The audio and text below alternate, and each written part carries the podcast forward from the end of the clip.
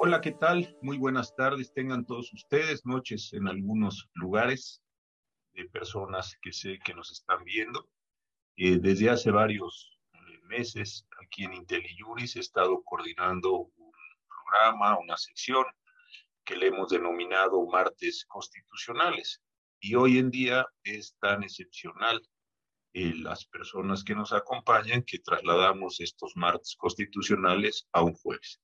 Pero no por moverlo de día quiere decir que hemos perdido ni la fecha ni el entusiasmo, pero es muy importante eh, retomar estos, estos martes y sobre todo eh, explorar temas de vanguardia en materia de derecho constitucional.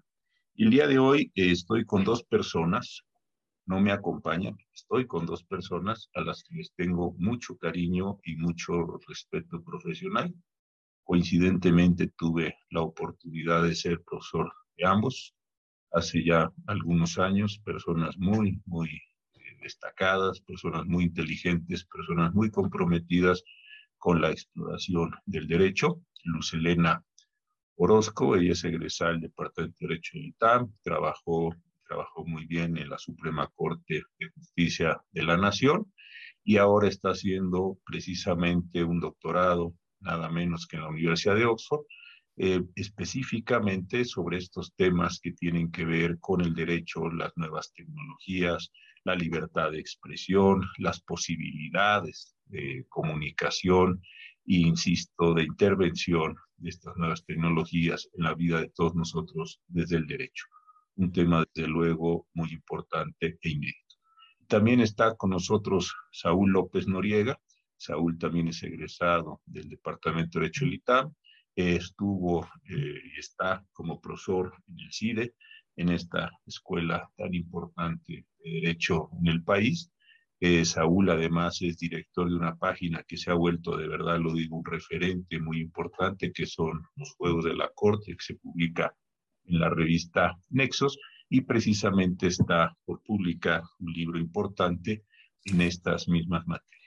Lo que vamos a tratar de hacer hoy es explorar los contornos, o con las fronteras de dónde estamos en estos temas, y en particular cuáles son las relaciones entre las decisiones judiciales, los algoritmos y iremos viendo desde los problemas más básicos hasta los problemas constitucionales.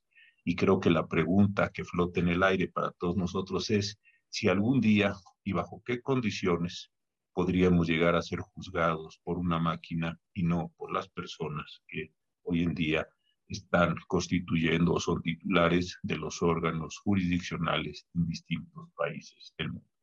Entonces, empecemos, si les parece, con una pregunta muy básica, Luz, eh, Saúl, y es, ¿y ustedes en la literatura, en lo que han leído, en lo que han vivido, en lo que han reflexionado, cómo se piensa o qué encuentran ustedes en esta literatura, insisto, y en sus propias experiencias, porque ambos tienen un acercamiento muy importante al derecho, que resuelven los jueces. ¿Cómo resuelven los jueces? ¿Cuál es, digamos, el modelo estándar, la representación estándar que existe sobre el modo de representación de los jueces? Creo que es muy importante comenzar con esta idea, esta representación, por, por buena o mala que sea, hasta recorrer el arco final de no solo si, qué, cómo resuelven los jueces, si no es posible constitucionalmente o no que lo hagan. Entonces, Luz, bienvenida, muchísimas gracias. Luz está ahora, como dije, en Reino Unido haciendo su, su tesis, así es que está un poco más adelantada del horario que nosotros y es cosa también de agradecerle este esfuerzo. Por favor, adelante, Luz, y con mucho cariño te escuchamos. Muchísimas gracias, doctor. De verdad es un gusto este, estar, con, estar con los dos y compartir algunas reflexiones sobre un, sobre un tema que definitivamente eh, nos, nos, inquieta mucho. Este ejercicio surge eh, por una, algunas discusiones que he tenido oportunidad de tener con, con el doctor López Noriega, con Saúl, eh, sobre cómo, cómo observamos que hay una narrativa eh, un discurso de derechos humanos que va a entrar directamente en colisión con la inteligencia artificial. Antes que pensemos en, escenarios distópicos donde estemos propiamente siendo juzgados por, eh, eh, máquinas, básicamente, lo que, lo que estamos advirtiendo es que el derecho constitucional está teniendo enormes dificultades para entender y atajar las nuevas tecnologías. Y por nuevas tecnologías entendemos la conjunción de tres procesos distintos. las que están relacionadas con la comunicación, que están relacionadas con Internet, las que están relacionadas con las tecnologías de la información, que es una masificación, un enorme volumen de bases de datos.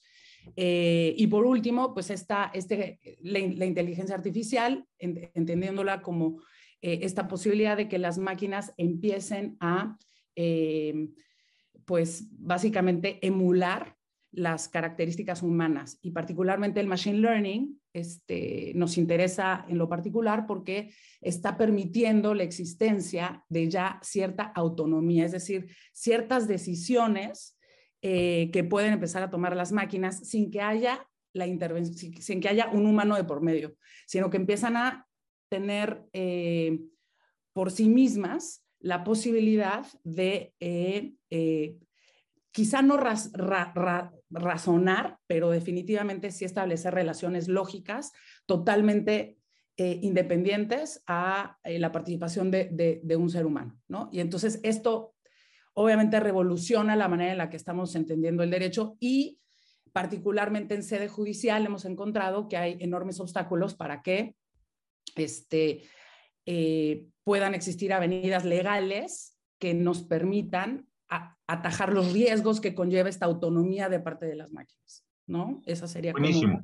pusiste, pusiste un tiro aquí muy importante, una presión muy importante. Saúl, ¿y cómo en este modelo, en lo que tú has leído y, tú estás reflexionando mucho y, repito muy bien, proceder de los jueces, de todos, en particular Supremo, antes de entrar a esto que, que, que puso muy bien Luz, ¿cómo, ¿cómo se piensa que un juez razona, que un juez resuelve?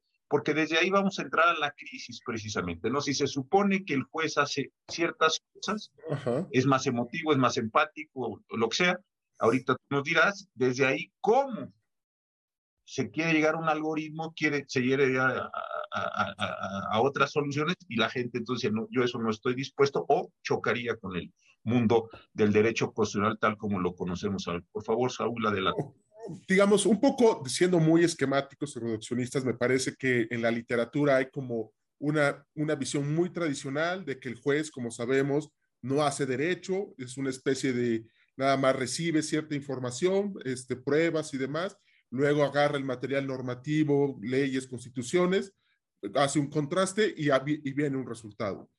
Viene mucho proceso histórico, pero hay bastantes eh, versiones o una, una, narrativa crítica de esto y empieza a ver, digamos, pues el juez yo creo que sí crea derecho, hay aspectos volitivos, hay un marco jurídico, hay varias soluciones posibles, él elige a partir de varios este, eh, pues, eh, elementos, elementos que pueden ser ya emotivos, emocionales, irracionales y demás, pero un punto que es característico y común es que hay una toma de decisión donde zanja un conflicto, de, te distribuye cierto derecho, cierta obligación, lo hace bien o mal, pero esa, esa parte clave y más allá de cómo llega la solución, es la parte donde se conecta, me parece, no sé si estoy de acuerdo, Luz Elena, con el mundo de la inteligencia artificial. Porque lo que el mundo de la inteligencia artificial permite, estoy hablando de inteligencia artificial de manera muy general también, lo que permite es eficientizar a escalas inéditas en la historia de la humanidad una serie de toma de decisiones con mucha información de por medio. Entonces tú dices, oye, mira, tenemos un problema porque en, cierto estado, esto sucede en Estados Unidos ya, por ejemplo, pues hay dudas de cómo se ha hecho por humanos justamente el tema de la prisión preventiva eh, que se determina, ¿no? Entonces vamos a hacer una base de datos, vamos a hacer un cúmulo y vamos a empezar a enseñarle a un algoritmo cómo tomar decisiones y a partir de ahí que vaya determinando si cierta persona acusada lleva el juicio en la cárcel. Y aquí empiezan las dudas o problemas. Bueno, ¿y cuáles son las metas que debe de aprender este algoritmo? Bueno, pues no queremos que huya, porque eso es muy importante. No queremos que, que cometa otra agresión o que cometa otro delito, que sea agresivo. Pero luego, oye, y es importante que considerar si es jefe de familia, porque si es jefe de familia y entra y lleva el juicio en la cárcel, pues tiene un costo social muy alto, ¿no? Y ahí empiezan los problemas justamente, este doctor, porque ahí es donde uno dice cómo se están construyendo esas bases de datos y a partir de qué criterios se están tomando estas decisiones. Pero el punto en común, regresando a la pregunta puntual, es los jueces toman decisiones que definen el contexto normativo de entidades públicas, de entidades privadas, de personas, de individuos, de familias, y lo que permite este, la inteligencia artificial, en principio, es eficientizar esos procesos. Pero esa eficiencia lleva muchos problemas, como vamos a ver acá, lleva muchos problemas. Y una última cuestión muy relevante, rápidamente para meterlo. Estamos hablando de jueces, aquí sustitución, prisión preventiva, pero a su vez la inteligencia artificial lo que está haciendo es colonizar cierta toma de decisiones que era propia del Estado, ahora lo están tomando entidades privadas sostenidas por la herramienta de inteligencia artificial. Ejemplo muy puntual y con esto cierro. Antes, si uno quería ver el tema de eh, derechos de autor de videos, pues uno hubo un tribunal. Hoy en día se puede ir, sí puede ir un tribunal, pero la parte más interesante, a mi juicio, está en la base de datos de una plataforma que se llama YouTube, que se encarga justamente de evitar los videos que tienen eh, derechos de autor que se puedan subir. Ahí están los casos límite que se están a partir de inteligencia y, herramientas sofisticadas, donde justamente esa tarea que la hacían los jueces, ahora la está haciendo este algoritmo y nuevamente definiendo contextos normativos de personas involucradas. Fantástico. Luz, dijiste algo y, y, parece que todos entendemos que todos estamos en lo mismo, pero hablaste, el tema es conocido de algunos, de otros no, pero en fin, esto es una exploración y hablaste de Machine Learning. ¿Qué quiere decir esto en relación con la programación, con la programación vieja? ¿Por qué, digamos, hoy estamos en posibilidad? Estoy hablando del mundo de la tecnología, el mundo, de la tecnología, sí. Estamos en posibilidad de desarrollar este algoritmo bajo unos procesos nuevos de planeación a los viejos problemas eh, prácticamente binarios de planeación. ¿Qué, ¿Qué pasó en el mundo tecnológico para que también entendamos este contexto de Machine Learning y luego justo lo que eh, ir avanzando hacia lo que también estaba exponiendo Saúl. Creo que esto para mí ha sido de las revelaciones, de lo poco que, he leído de esto, eh, esta idea del Machine Learning. ¿Qué hace el, el eh, ¿Qué es este proceso? Te lo preguntaría así con esta simpleza, porque creo que esto es esencial para entender lo que vamos a hablar en un por supuesto, doctor. Eh, el Machine Learning es una aplicación de la inteligencia artificial que permite justamente la, que, ya las máquinas, sin la intervención de un ser humano, puedan empezar a realizar procesos por sí solas e incluso aprender. De ahí que sea Machine Learning, aprender adquirir más información y de la información que ya tienen, generar nueva información. Entonces, eh, es por eso que se les empieza a atribuir esta característica de autonomía, lo cual, eh, a la luz del, tipo de análisis que se hace en tribunales, es muy complejo, porque nosotros estamos acostumbrados a conocer de controversias, y usted lo sabe bien, este, a, a nivel jurisdiccional, eh, de acciones y omisiones que vienen de parte de personas humanas. El derecho siempre ha utilizado ficciones jurídicas. Eh, sabemos que hay ¿no? este, ejercicios de atribución este, de ciertas conductas humanas a entes ficticios, como puede ser el Estado, como puede ser una empresa, como puede ser un municipio. Y entonces utilizamos estas ficciones legales para entender que cierta conducta que puede ser eh, retrotraída a un ser humano, se, le imputa a una, a una ficción legal. Aquí lo interesante, a partir de eh, la existencia del machine learning y de reconocerle cierta autonomía a las máquinas, es que pueden ya haber acciones y omisiones que en lugar de que puedan ser reconducidas a una, a una persona en particular y a su vez que se le atribuyan algún ente ficticio, tenemos que estas máquinas están generando autónomamente estas acciones y omisiones. Entonces, esto revoluciona nuestra cadena de, responsabilidad y de culpabilidad, porque entonces vamos a empezar a conocer de controversias que no va a ser tan sencillo saber eh, quién es el responsable de ellas, ¿no? y voy a poner un ejemplo, pensando en, algoritmos, ¿no?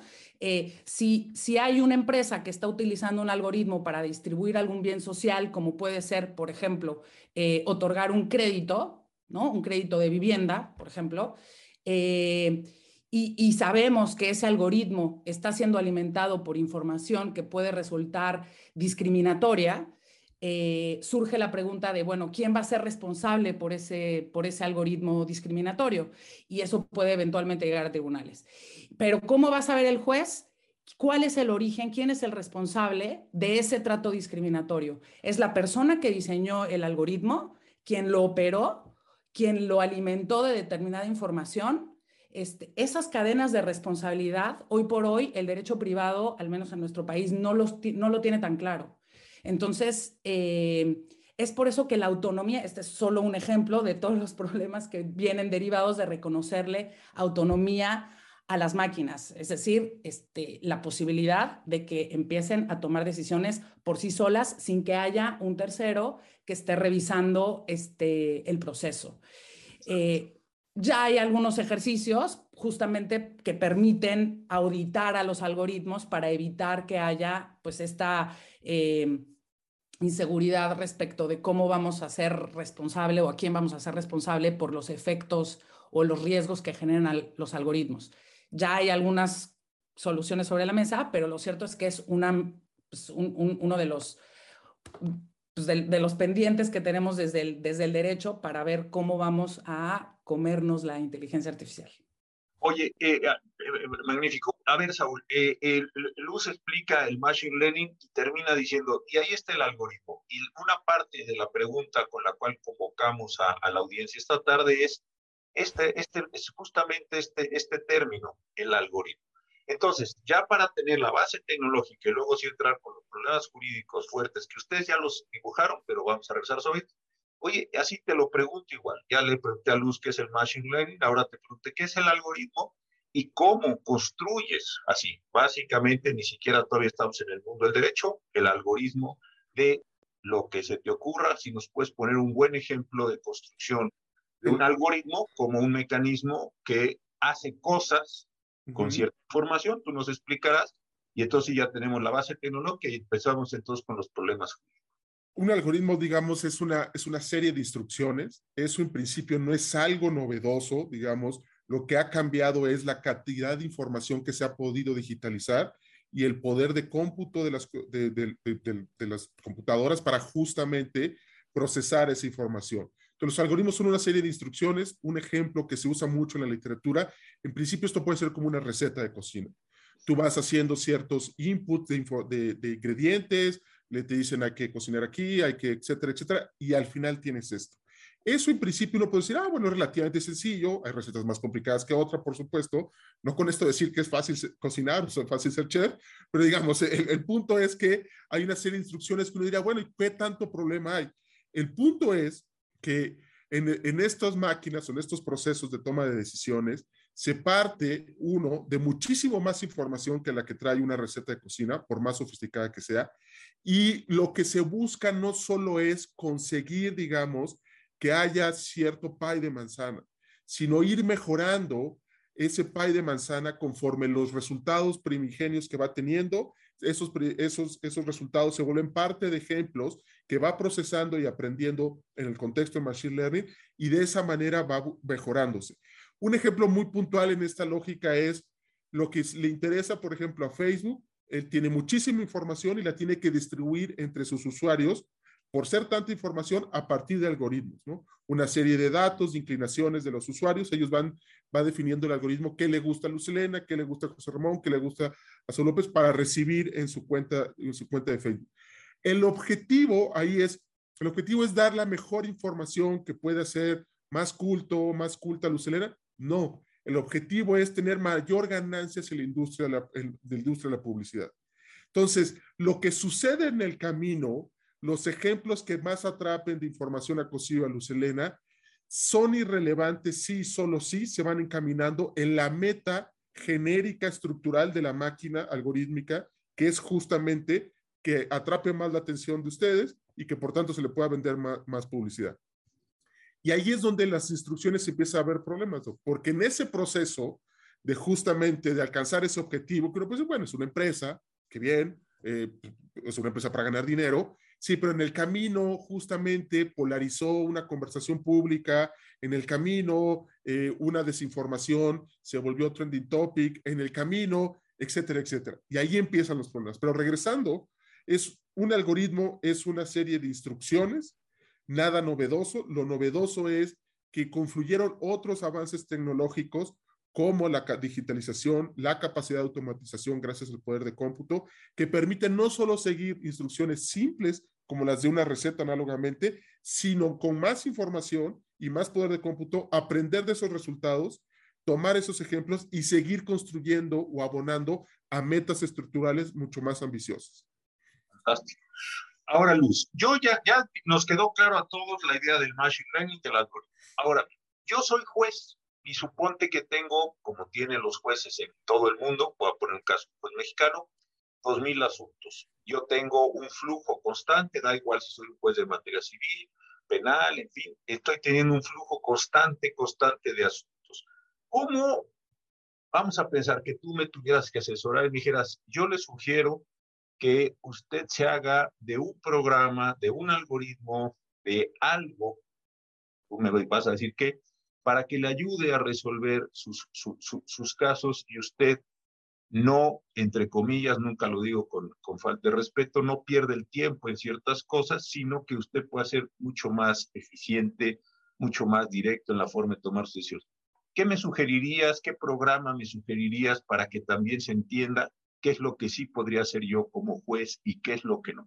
¿Podría yo poner eh, o, darme el consejo de la judicatura correspondiente un programa en el que las sentencias completas salieran? ¿O me da la información y yo decido sobre esa información? ¿Qué, qué, qué, qué está pasando en el mundo? Tú tienes, estás ahora haciendo estudios muy grandes. ¿Qué está pasando en el mundo con esta, con esta condición? O no está pasando algo y estamos aquí en la ciencia ficción estamos en la distopía. ¿Qué, qué está pasando un poco en el estado de la cuestión? Yo diría, doctor, que cualquier eh, ejercicio que pretende eficientar la administración de justicia, eh, yo creo que, o sea, en, principio no tendríamos ni, ni que temerle ni, ni, ni, que observarlo necesariamente con, con escepticismo, ¿no? Yo, yo considero que sí, eh, por supuesto que tanto la automatización como la digitalización, el poder de cómputo, todos son herramientas que tienen un aspecto positivo, que sí llevan un riesgo, por supuesto, pero mientras no haya una sustitución de parte del ejercicio este, decisorio ya cualitativo del juez, yo, yo vería muy positivo y, y, esa es una transición que hemos visto este, pues desde hace 20 años, eh, lo, lo vimos en tribunales, este, lo, estamos viendo a través del expediente electrónico, lo estamos viendo, o sea, yo, en principio, el hecho de que nos apoyemos en estas tecnologías a mí me parece muy positivo y, no, le vería mayor problema.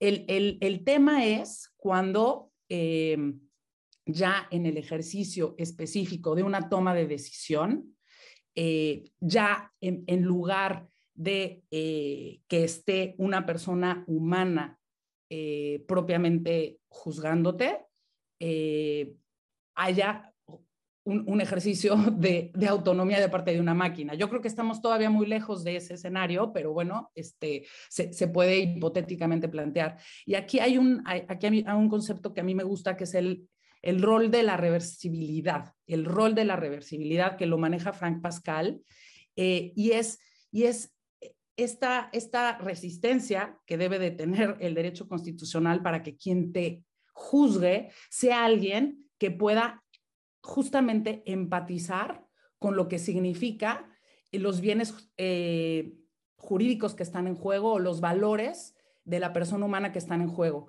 Un, un, algoritmo, ¿no? una máquina, no puede eh, entender lo que es eh, el dolor de estar en prisión, por ejemplo, así lo, pone, así lo pone en la literatura, o no puede entender la vergüenza que es que eh, te pare el, el, alcoholímetro, ¿no? O no puede, eh, entonces esa falta para, para, para que al final se cumpla incluso hablando en términos muy amplios del Estado de Derecho, que sean tus propios pares los que te juzguen, sabiendo que tú también los puedes juzgar a ellos. Y entonces es este rol de reversibilidad el que, este, de cierta manera, debe de estar eh, imbuido en la lógica este, jurisdiccional. Y ese, es, y ese es yo creo que un, un apunte interesante para ver cuáles serían los límites de incorporar estas tecnologías al momento de juzgar, ¿no? Este, Ahora, Saúl, eh, eh, tú deseas algo que se complementa con, con, con lo de Luz. Todavía, eh, Luz nos dice, todavía no lleguemos al final de juzgar, incorporemos todos los elementos, pero quedémonos un pequeño escalón antes. Tú decías, dijiste algo muy interesante y es el tema de los sesgos y el tema de la programación. Supongamos, supongamos que yo tuviera que ir a proceso, tuviera que, en una parte del proceso todavía no llego a sentencia, en una parte del proceso el juez adquiriera cierta información y esa información producida por el, algoritmo le dijera ciertas cosas. ¿Qué, ¿Qué, no tanto qué defensas, porque yo ya estaría demandando al juez por haber, pero qué tratarías tú de que tuviera el algoritmo para que no produjera sesgos por razón de edad, de condición socioeconómica, de preferencias, que sé que eso es un tema que ustedes dos han, han, han trabajado mucho y lo decías tú porque está vinculado con las características ideológicas, uso el término en el sentido más general posible, eh, al momento de programar, al momento de captar, al momento de empezar a reproducir el algoritmo ya en su propia definición. Si tú tuvieras que hacer una prevención, ¿qué dirías? ¿Cómo evito que el algoritmo de repente diga, ah, pues este señor, y entonces es culpa, eh, llevándolo al extremo, Saúl? Sí, digamos, una primera, para retomar lo de la pregunta, lo de Lucelena, es que, digamos, en el, como sabemos, en, un juzgado, en una función jurisdiccional, hay muchas cosas que se maquilan justamente. Eh, hay cosas, por supuesto, casos que donde hay que entrar y ver, definir la parte de, fina del derecho constitucional, por decirlo, pero hay muchas tareas de los tribunales que justamente se están maquilando en este momento por humanos. Por eso es muy atractivo que muchos tribunales, insisto, en Estados Unidos, en partes de Europa y demás, empiezan a tomar contratos con empresas privadas que dicen, oye, pues esta chamba de maquilar esta información, pues ¿por qué no mejor la hace una máquina, la hace de manera más precisa, en principio, de manera más eficiente, en principio, y de esa manera me ayudas y entonces nosotros los jueces, los, los, humanos, los que nos dedicamos a la función judicial, nos enfocamos en ciertas tareas muy puntuales, ¿ok? Eso es algo muy relevante, creo que de la profesión jurídica entender que no es una cuestión, a mi juicio, artesanal o artística, orfebre, que aquí estamos haciendo una silla de caoba. No, hay muchas cosas que se maquilan justamente. Y de ahí que seamos no una profesión candidata a desaparecer, pero sí muchas funciones que realizamos ahora sí van a desaparecer y van a ser sustituidas. ¿Ok? Ahora, dicho esto, ¿cómo cuando ya un tribunal entra a decir, bueno, ya no solo voy a maquilar información de expedientes y demás, lo que voy a hacer es determinar contextos normativos de las personas, cómo debe ser esa base de datos? Ahí es donde justamente hay un primer problema de contexto que normalmente esos programas, esas máquinas y demás, no las hace el Estado. Las hace una empresa privada que genera un contrato con el Estado y ahí empieza a haber un problema de propiedad intelectual, de propiedad industrial, que no siempre las empresas privadas están dispuestas a ofrecer, abrir la caja de Pandora. Pero con esa condición muy relevante, lo que tiene que hacer es tratar de meter todas las variables posibles para encontrar equilibrios sociales óptimos. Un primer problema que hay es que mucha de la información que, que, se alimentan con las que se construyen esas bases de datos, habría que preguntarse si esas decisiones previas que pueden alimentar una base de datos para toma de decisiones de prisión preventiva fueron tomadas con sesgos o con un bias racista. Si hay, por ejemplo, oye, es que mira, en esta base de datos la mayoría de las personas de tez oscura pues resultan más violentas. Y, ah, sí, pero estás hablando de una base de datos de Alabama de 1950. Tal vez el problema es que los jueces de Alabama de esa época, porque entonces allí ya hay un problema. El segundo tema es que cuando tú construyes la base de datos es una serie de ejemplos para que tu máquina aprenda y empiece a pulir la toma de decisiones, ¿ok? De tal manera que un problema aquí es que el algoritmo no siempre es el mismo, porque se va reconstruyendo conforme hay resultados, los incorpora y así sucesivamente. Entonces, algo que debe ser indispensable es que tú no puedes dejar que la máquina, ah, ya lo tengo, ya tengo la base de datos, ya conseguí mi contrato y vámonos. No, hay que revisar periódicamente qué está pasando, oye, hubo un caso atípico, cómo lo procesó, cómo lo clasificó, cómo lo embonó y demás. Porque si esa hebra no se cuida y empieza y se deja ir, esa hebra se convierte en una madeja y empieza a haber grandes costos, costos este, sociales. Entonces, yo diría que la base de datos se tiene que cuidar mucho. Una de las cosas que es interesante sociológicamente es que Se ha criticado mucho que normalmente las bases de datos tienen, las personas que participan, tienen un perfil determinado. Por ejemplo, en California, en Estados Unidos, son normalmente personas, hombres, blancos, educados de tal manera, no participan otro tipo de profesiones, normalmente son ingenieros en computación. Entonces, eso tiene que ser muy interdisciplinario, tiene que participar en, en esto y tiene que haber revisiones periódicas. Yo creo que ese sería un caso muy relevante. Y aquí cuando, y un tercer elemento para cerrar lo, de las revisiones periódicas es que cuando un, un, juez falla, como sabemos, hay un proceso de revisión y demás. Y uno, y es una lógica, o sea, el Rayo mencionaba, Lucelena mencionaba el tema de la automatización. Yo le agregaría que aquí un otro pro reto que tiene el derecho constitucional, el derecho en general, es que normalmente todas las cuestiones judiciales se procesan de manera individual aunque hablemos de derechos colectivos, de derechos difusos o acciones colectivas donde se suman miles, la lógica es individual. Aquí, en el caso del machine learning, en el caso de los sistemas, la lógica es sistémica estructural. Entonces, cuando hay un error aquí, pues hay un mal juez, supongamos que un juez no sabe contar bien, eh, hay un problema y demás, etcétera. Bueno, pues se puede corregir quitando ese juez encima. Aquí no es un problema de un mal juez, es un problema de que el proceso estructural hubo un mala falla para efectos de los metas sociales que queremos y eso va arrastrando un costo social mucho mayor al que puede otorgar un mal juez o una mala decisión. Revisable además, ¿no? Claro. Y esto que es muy interesante, alguna vez tuve en un martes cocional, que sí fue el martes, la posibilidad de entrevistar a, a Catalina Botero, amiga de ustedes, mía, una persona fantástica, eh, eh, en muchos aspectos, listísima, y ella está en este tribunal de, Facebook, ¿no? Eh, que está establecido. Entonces, lo que está, lo que está diciendo Saúl es muy interesante, Luz, porque parecía que podríamos tener una decisión. Una cosa es revisar el caso, vamos a pensar que si hubiera resuelto mediante eh, eh, el algoritmo, le voy a llamar el algoritmo a todo el proceso para abreviar, no estar repitiendo todo, el, algoritmo, y otra cosa es revisar al algoritmo, ¿no? Esto es una parte que sería muy interesante. A ver, a usted le dieron 50 años de prisión o 20 años de prisión o, le pusieron una multa de tantos miles de pesos, perfecto. Ese es un problema a revisar. Pero otra cosa es si pudiéramos generar una decisión. Esto es bien interesante porque no hay un proceso de revisión de los jueces. Los jueces, para bien y para mal, no están sometidos periódicamente a revisiones psicológicas o revisiones de salud, etcétera. Pues si el juez se nos volvió loco o el juez le pasó una cosa, pues pues es su problema que a ver cómo se detecta, pero lo que se está revisando del juez aquí, es, lo que está diciendo Saúl es bien interesante. Catalina lo que decía es que ella, como parte de ese mecanismo de, de, de, Facebook, lo que hacían era revisar casos, ¿no? Eh, no pueden salir senos en Facebook. Oiga, pero es una campaña de la lactancia. Entonces no suena muy bien que prohíbas eh, mostrar un seno si la campaña es de lactancia, por decir un ejemplo que ella misma puso ese día. Y decía, estamos empezando, empezando en ese panel o en ese grupo a poder revisar el algoritmo. Entonces decir, oigan, el algoritmo empieza a tener una deriva, lo que dice Saúl, ¿tú esto lo verías factible dentro del modelo judicial del país?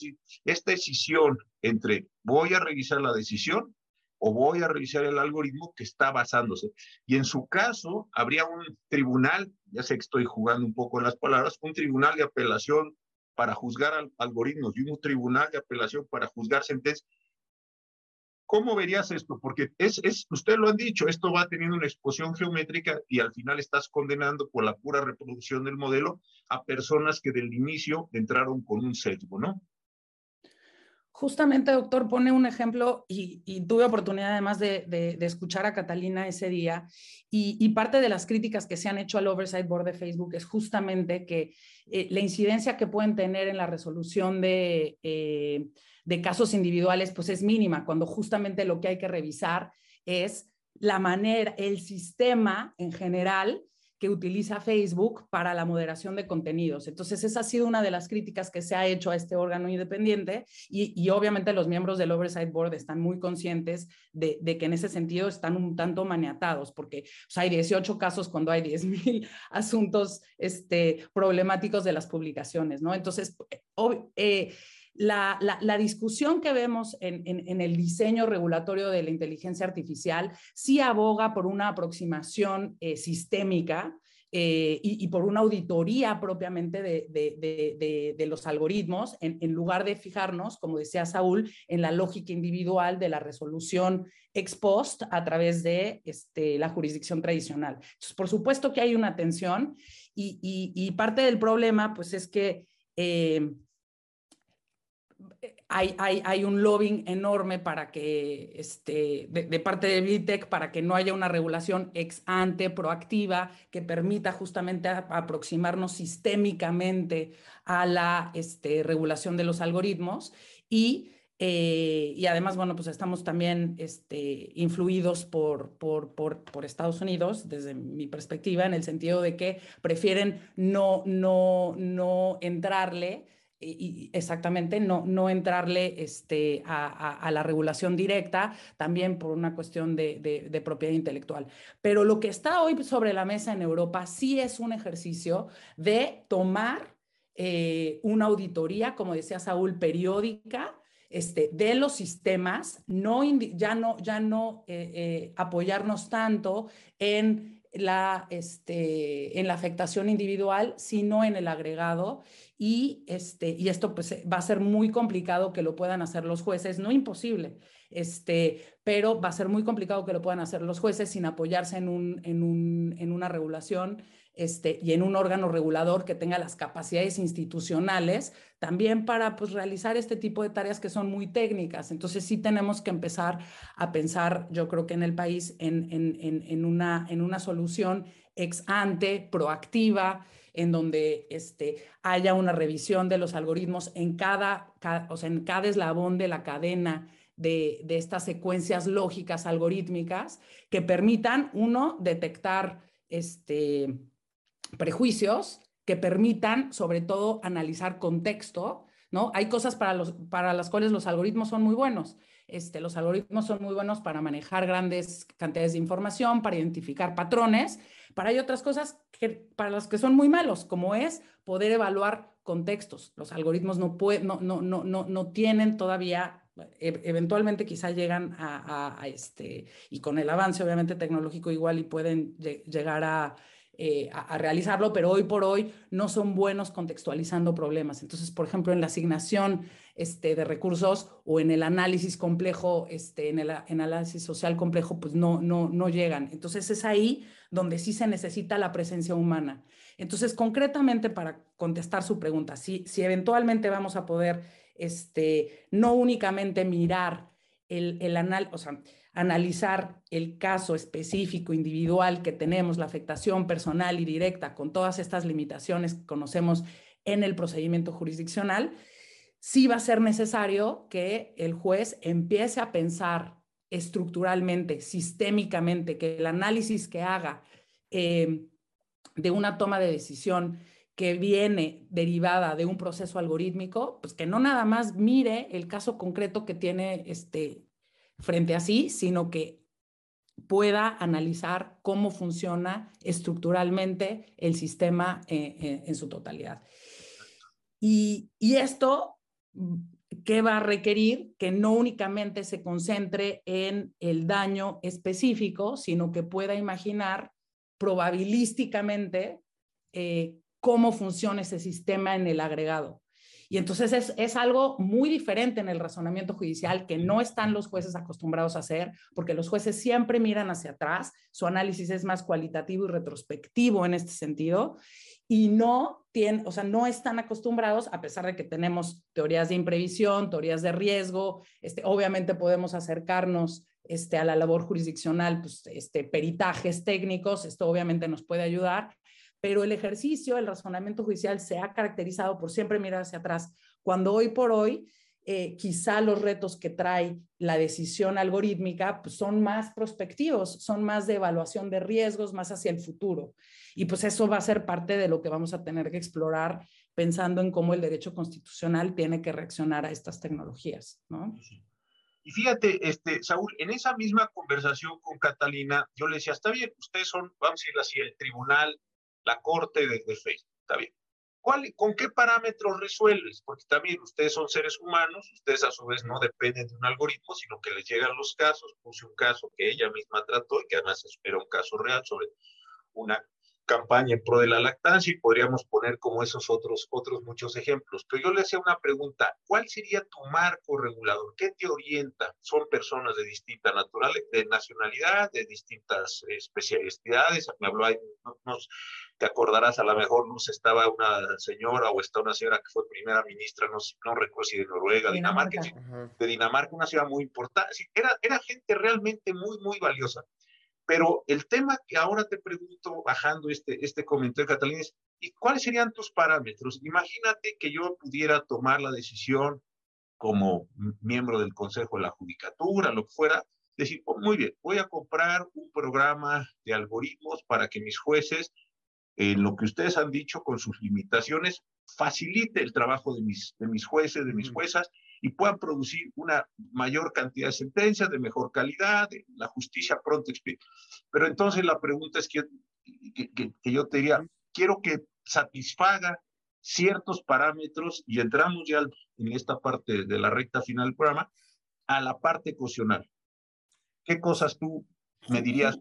Justo dentro de la discusión, esta colisión que, que digo, que está en la, o sea, digo, nosotros nos ha gustado el tema, a Luz Elena y a mí, pero hay una enorme discusión alrededor de, Estados Unidos, eh, Europa y otras partes del mundo, esta colisión de los derechos eh, fundamentales con estos sistemas inteligentes, a partir de estas características que mencionaba, o sea, esta, por un lado, la afectación personal, daño este, estructural, por otro lado, este, la conducta humana y luego la automatización, y lo último que mencionaba Luz Elena es, es el ejercicio retrospectivo y cualitativo de los jueces y el ejercicio prospectivo y cuantitativo en caso de, los sistemas de inteligencia artificial.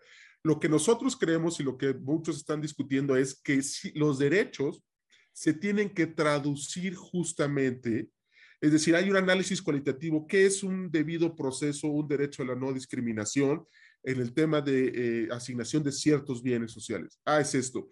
Eso se tiene que traducir en metas para un sistema de inteligencia artificial y a su vez se tiene que aprender a que se va a evaluar ya no, oye, esta sentencia le quedó buenísima a este juez, qué bárbaro, mira, la estudian en las escuelas. No, esto es cuantitativo, porque la manera como se evalúan estos sistemas es claramente a partir de indicadores o métricas numéricas.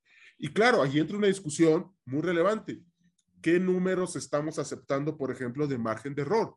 Es decir, no hay ninguna máquina infalible, como tampoco ningún humano, ¿Y qué margen de error hay? Algo que, por cierto, esa discusión no existe en los jueces humanos, ¿ok? O sea, hay revisiones y dices, no, pues es que el, juez superior me, me, tiró mi sentencia porque le caigo mal. Bueno, fine, puede ser, pero puede ser que traigas un mal, mal bateo de, o sea, no entendiste el derecho bien, no supiste bien en la escuela, ¿no? Eh, aquí sí hay una posibilidad de tener un margen de error muy puntual y, por ejemplo, un, un ejemplo muy puntual de cómo el derecho a la no discriminación se puede traducir. Pensemos que estamos de acuerdo que en cierto proceso de inteligente, automatizado, de asignación de bienes, hay un margen de 10% y nos dice, 10% nos parece bien, ¿no? Pero una segunda pregunta es, ¿ese 10% está distribuido de manera equitativa en todos los grupos sociales que interactúan con ese sistema inteligente? Ah, caray. O más bien, ese margen de error cae preponderantemente en personas negras, en personas de religiones no eh, mayoritarias, en personas, etcétera, etcétera. Entonces ahí hay un problema, porque entonces el mundo probabilístico, que es el mundo de la inteligencia artificial, los costos de eso lo está absorbiendo las minorías raciales, las minorías étnicas y demás. Ese es un problema tan sencillo, pero a su vez tan recurrente en todos los sistemas de inteligencia artificial. Ejemplo muy concreto, ha habido, y no voy a dar el ejemplo de plataformas, pero plataformas de que manejan libertad de expresión, ha habido donde se preocupan por discursos de odio, con todo el problema que sabemos del discurso de odio. Entonces, ¿cómo da el tratamiento al discurso relacionado con extremismo musulmán, ¿ok? Eh, árabe radical musulmán, y cómo el supremacista blanco. ¿Dónde están la mayor número de falsos positivos, de falsos negativos? Al que peor le va es al grupo extremista, musulmán, etc. Oye, ¿por qué? Bueno, pues es que la verdad cuando se hizo la base de datos casi nadie sabía árabe. Ah, problema. Luego otra, nomás vemos una imagen que se considera árabe y hay un problema. Pero lo que tienes en tus ejemplos de base de datos es la típica caricatura del mundo árabe. El mundo árabe es muy complejo, es muy grande, tiene muchos años en la, sobre la faz de la tierra, en fin. Y bueno, ¿y por qué los supremacistas blancos no? Ah, porque, los supremacistas blancos son los que viven contigo en Estados Unidos, están ahí, eh, igual iban a, a la misma escuela que tus hijos, entonces los ves diferente, los procesas diferente al momento de hacer las bases de datos.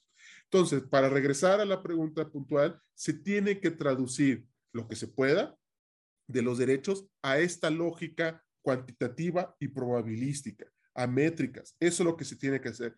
Y ahí viene un ejercicio, la verdad, muy emocionante, Doc, porque es, en general, los que hacen las bases de datos no saben derecho. Y, y a su vez nosotros no sabemos hacer algoritmos y demás.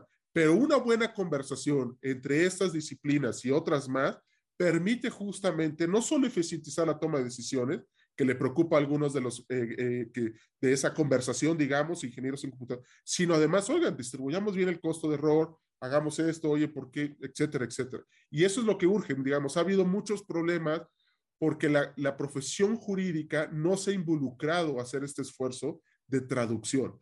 Y un ejemplo muy puntual para cerrar, hoy justamente en Milenio salieron noticias que el SAT usando Machine Learning aumentó la recaudación en un 60-70% sin duda, no hay duda de que estas tecnologías ayudan a eficientizar.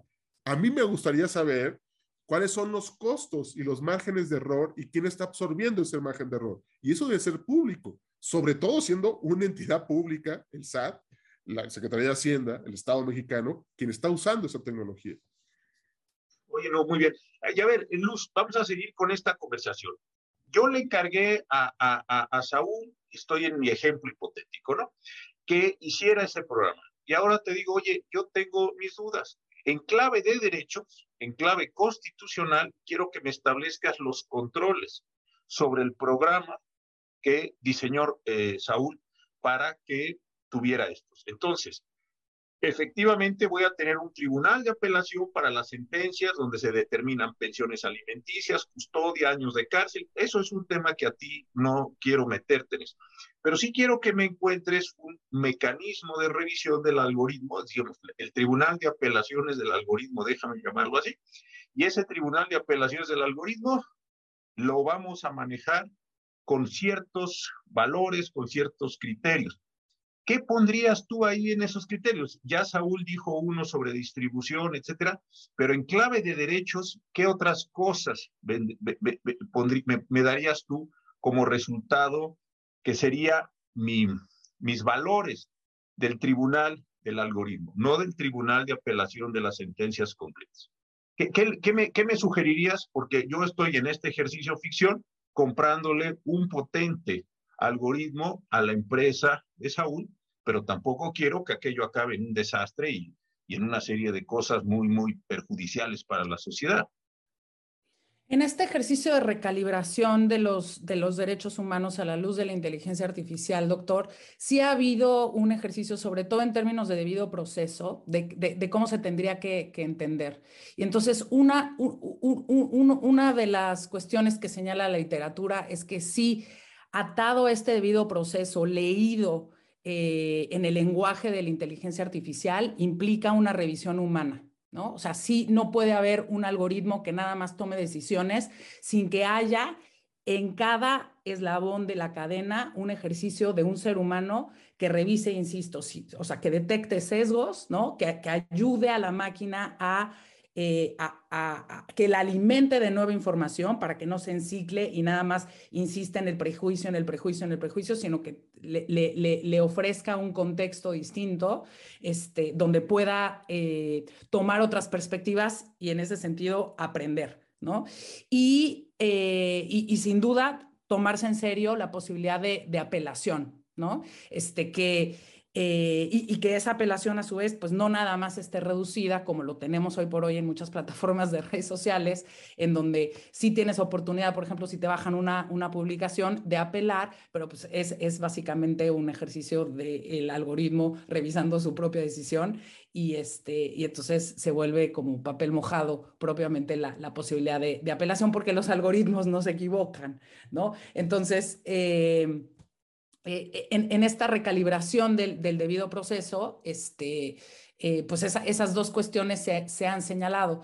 Yo, yo diría alguna más, o sea, y es, y, es, y es este requisito de explicabilidad, ¿no? La posibilidad de, que el, eh, más bien la exigencia de que el algoritmo pueda explicarse en dimensiones humanas, que tú puedas saber cuáles fueron los factores que tomó en cuenta el algoritmo para la toma de decisión y transparentar esos factores para que sepamos cómo llegó a esa conclusión.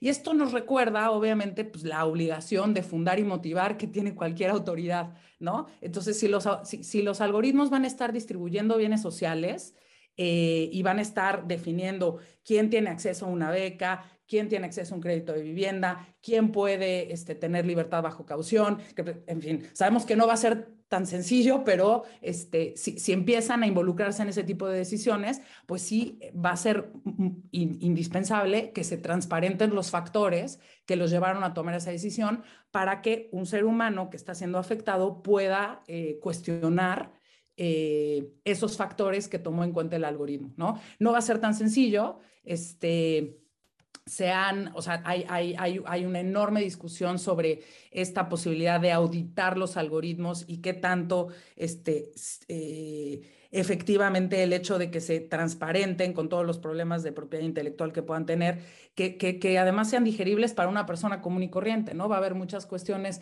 que, que nada más los técnicos puedan entender y entonces debe caer la carga este, de la explicación justamente en los técnicos y no en, el, este, eh, en, en, las personas que pues, van a tener, pues, obviamente con todas las limitaciones que tenemos, pues, este, serias dificultades para, para entender este, el lenguaje del código y de la programación. ¿no? Entonces sería a grandes rasgos esta recalibración del debido proceso y de las obligaciones que implica la explicabilidad, pensándola como esta necesidad de, de fundar y motivar. ¿No? Básicamente con Oye, Saúl, y lo dijiste de pasada muy, muy breve, pero fue, es muy importante y lo quiero, lo quiero recuperar. Dijiste, los abogados no les interesa meterse a este mundo, uno, y dos, eh, tienen miedo, no sé si lo tienen desconfianza. ¿Qué, qué esta parte más, más técnica, pero tú has estado trabajando mucho este tema. ¿Dónde ves esta parte, déjame decir, de reflexión sociológica? ¿Por qué nos asusta como abogados, como profesión, estoy hablando en general, da igual, son litigantes o son jueces, eso no importa ahora. Y dos, ¿por qué no, es, no, nos interesa cuando nos damos cuenta que es algo que está avanzando y que se está, déjame decirlo en esta expresión metafórica, comiendo un pedazo o apoderando un pedazo de la práctica profesional? Sí, digo, no sé, diga, o sea, o sea no, no digo que necesariamente tengan miedo o que les asuste, sino más bien Ah, digo, en, ciertas partes hay una enorme discusión jurídica al respecto, digamos. El libro este que comentaba sobre libertad de expresión y demás, es, o sea, estoy citando abogados que justamente están tratando de hacer estas traducciones y demás, el derecho constitucional, etcétera. Lo que creo que hay que empezar a hacer es, pues, tratar de ver, tener este tipo de conversaciones, de decir, hey, es que sí es necesario. No hay, hay una cosa como un halo de que si lo hizo un algoritmo debe estar bien, o sea, pues, debe ser algo muy, es la inteligencia artificial, o sea, claramente debe estar bien hecho. Y no, justo no, este, o, o, sí, pero falta un procedimiento para verificarlo. Y ese ejercicio de verificación es indispensable el abogado, porque el abogado debe traducir estas metas, estos estándares o recordar, oigan, es importante no acabar con las familias, entonces no metas a la cárcel en prisión preventiva al jefe de familia eh, porque esa es una variable importantísima, considerar no solo, eh, en fin, si va a oír o no demás. Entonces, ese tipo de conversaciones, ese tipo de, de, cuestiones son las que se tienen que involucrar los abogados. Una cuestión es que pareciera, digamos, otra cuestión que yo he visto es que, bueno, pero es que eso pasa en el primer mundo, allá en Estados Unidos y demás. Dices, no, el SAT está haciendo esto, Muchas empresas privadas, bancos, están definiendo créditos personales, créditos inmobiliarios. Un primer filtro son algoritmos, justamente, ¿no? Eh, y en fin, y empiezas a escarbar en, un artículo que estamos trabajando, Luz Elena, una cosa que, que, que, nos, que nos interesaba mucho es, pongamos ejemplos de México donde justamente hay problemas o potenciales problemas o, o, escenarios problemáticos en cuanto a derechos de procesos de inteligencia artificial, de machine learning, utilizados o por entidades públicas mexicanas o por empresas privadas con base en México. ¿ok? Entonces, eso empieza a crearse como un mundo donde los abogados seguimos nada más viendo la corte y bien, y hay que hacerlo, pero este, este otro mundo en paralelo empieza a colonizar muchas áreas eh, muy relevantes para justamente distribuir bienes sociales. Y esto no significa, es importante subrayarlo, que este mundo se va a acabar, el mundo de los tribunales, la constitución y demás, sino más bien el reto para los abogados es, es mayúsculo. Tenemos que aprender a movernos por lo menos y saber, ah, este es un problema de este mundo, este es un problema de este otro mundo, eh, al menos durante el corto y mediano plazo, donde la fusión no es, tan, no es tan sencilla entre uno y uno el otro. Tal vez nunca sea una fusión tal cual como lo entendemos, pero, pero creo que es eso justamente, que es un mundo que ha crecido de manera muy silenciosa, eh, de manera con un halo de enorme sofisticación. Y sí, es un mundo muy sofisticado, pero también muy interesante. Y una vez que le empiezas a agarrar el, la onda, se vuelve interesantísimo y le puedes entrar, vaya, este, o sea, ¿no?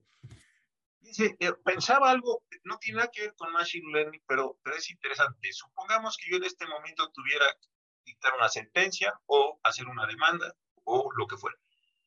Y abro el JUS. Tampoco sé yo cómo me colocaron, en qué orden jerarquizado las tesis. Claro. ¿Por qué apareció primero la de ¿Por qué una que debió haber sido tesis no está? O sea, ahí hay algo, y, y, tú lo dijiste muy bien, Saúl, y también lo ha dicho Luz, que lo das como por bueno, si, si, la, si está la primera tesis sobre pues sobre la reta, proporcionalidad, pues dices, pues hacer la buena, ¿por qué? Porque la, oye, y usted sabe lo que hay debajo de, de la ordenación de use o de la clasificación, pues no lo sé, ni me importa, porque yo lo estoy tratando, ahí ya estamos como cediendo un espacio, ¿no? En una cosa no tiene nada que ver con lo que usted dice, lo que usted dice es súper sofisticado, pero ahí está cediendo un espacio. Y para terminar, les quiero contar una brevísima historia que me pasó, es. Yo estaba en un congreso de la barra en eh, San Cristóbal de las Casas. Yo terminé una mesa de derecho constitucional, tal vez. Yo iba caminando y alguna persona allí muy entusiasta, y yo también entusiasta, me dijo, vente, hay una mesa de, inteligencia artificial y derecho. Era una mesa no tan sofisticada como esta charla de ustedes, y como llegué, yo estaba de ministro, pues yo creo que les pareció muy importante que me sentaran en la mesa. Y bueno, me senté, yo estaba ahí feliz y encantado. Y alguien me dijo la siguiente pregunta. Ministro, ¿qué pasó? ¿Qué tendría que pasar? Y es la pregunta que te hago, Luz, y luego a ti te la hago, Saúl, la misma pregunta a los dos. ¿Qué tendría que pasar históricamente para que las sociedades estuvieran dispuestas a ser juzgadas por algoritmos, por máquinas, déjenme ponerlo así, y no por seres humanos. Me pareció una pregunta fascinante, fascinante. No me preguntó sobre las posibilidades, sobre los, nada más me dijo, ¿qué tendría que pasar socialmente para que uno dijera, mire, prefiero que me juzgue una máquina porque esto está tan mal, está, no sé, ¿qué, qué tendría que pasar? Y justo en esa misma pregunta, ¿qué cosas tendríamos que hacer en ese ejemplo hipotético para que sea un buen juzgar?